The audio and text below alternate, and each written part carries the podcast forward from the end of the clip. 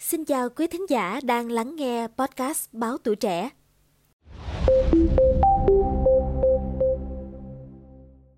Thưa quý vị, có bao giờ quý vị nghĩ là sẽ có một nguồn năng lượng nào đó trên trái đất còn mạnh và có sức hủy diệt gấp tỷ lần những trái bom nguyên tử cộng lại?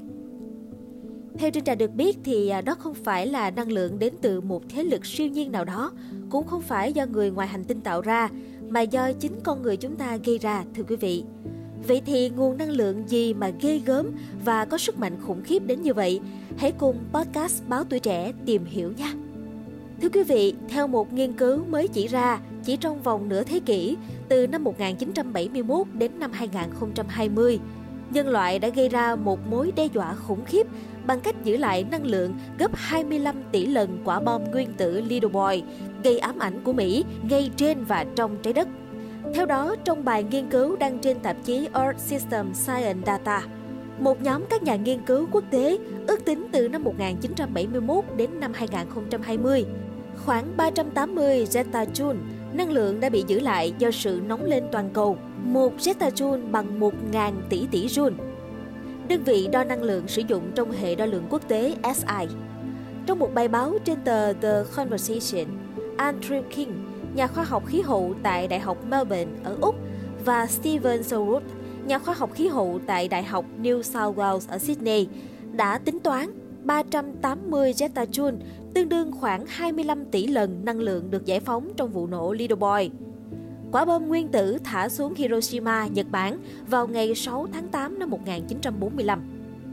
Cũng theo hai nhà nghiên cứu này, năng lượng mà hành tinh chúng ta hấp thụ trong khoảng thời gian này có thể chỉ tương đương khoảng 60% tổng lượng khí thải nhà kính. Vì vậy, con số năng lượng bị giữ lại thực tế thậm chí còn cao hơn. Nhưng việc bầu khí quyển trái đất giữ lại một lượng năng lượng lớn như vậy cũng là một điều khó hiểu.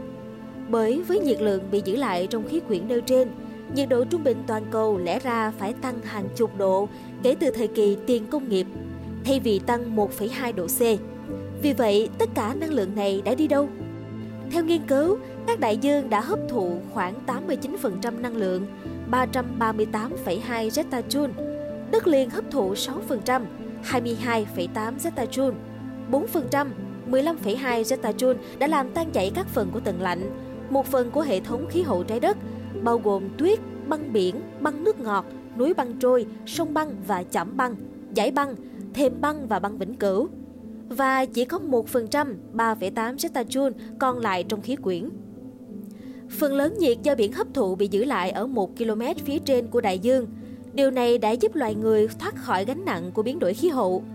Khi nhiệt độ bề mặt nước biển tăng, sẽ làm tăng tốc độ tan chảy ở các cực, hư hại hệ sinh thái biển, tăng mức độ nghiêm trọng của các cơn bão nhiệt đới và bắt đầu phá vỡ các dòng hải lưu. Tuy nhiên, các đại dương sẽ không bảo vệ hành tinh của chúng ta mãi mãi. Hai ông King và Sherwood nhấn mạnh. Vì vậy, đến lúc nền kinh tế toàn cầu phải bắt đầu giảm nhanh lượng khí thải nhà kính để đảm bảo sự tồn tại của con người trong tương lai.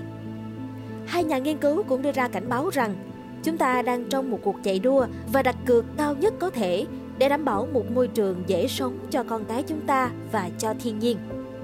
Thưa quý vị, không ai trong chúng ta muốn mình trở thành kẻ đi hủy diệt chính nơi chúng ta đang sống đúng không ạ? À?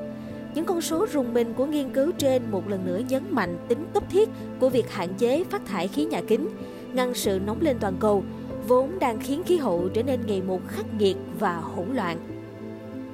Quý vị nghĩ sao về những thông tin trên? Hãy để lại ý kiến của mình bằng cách bình luận bên dưới quý vị nhé. Cảm ơn quý vị thính giả đã lắng nghe số podcast này. Đừng quên theo dõi để tiếp tục đồng hành cùng podcast Báo Tuổi Trẻ trong những số lần sau.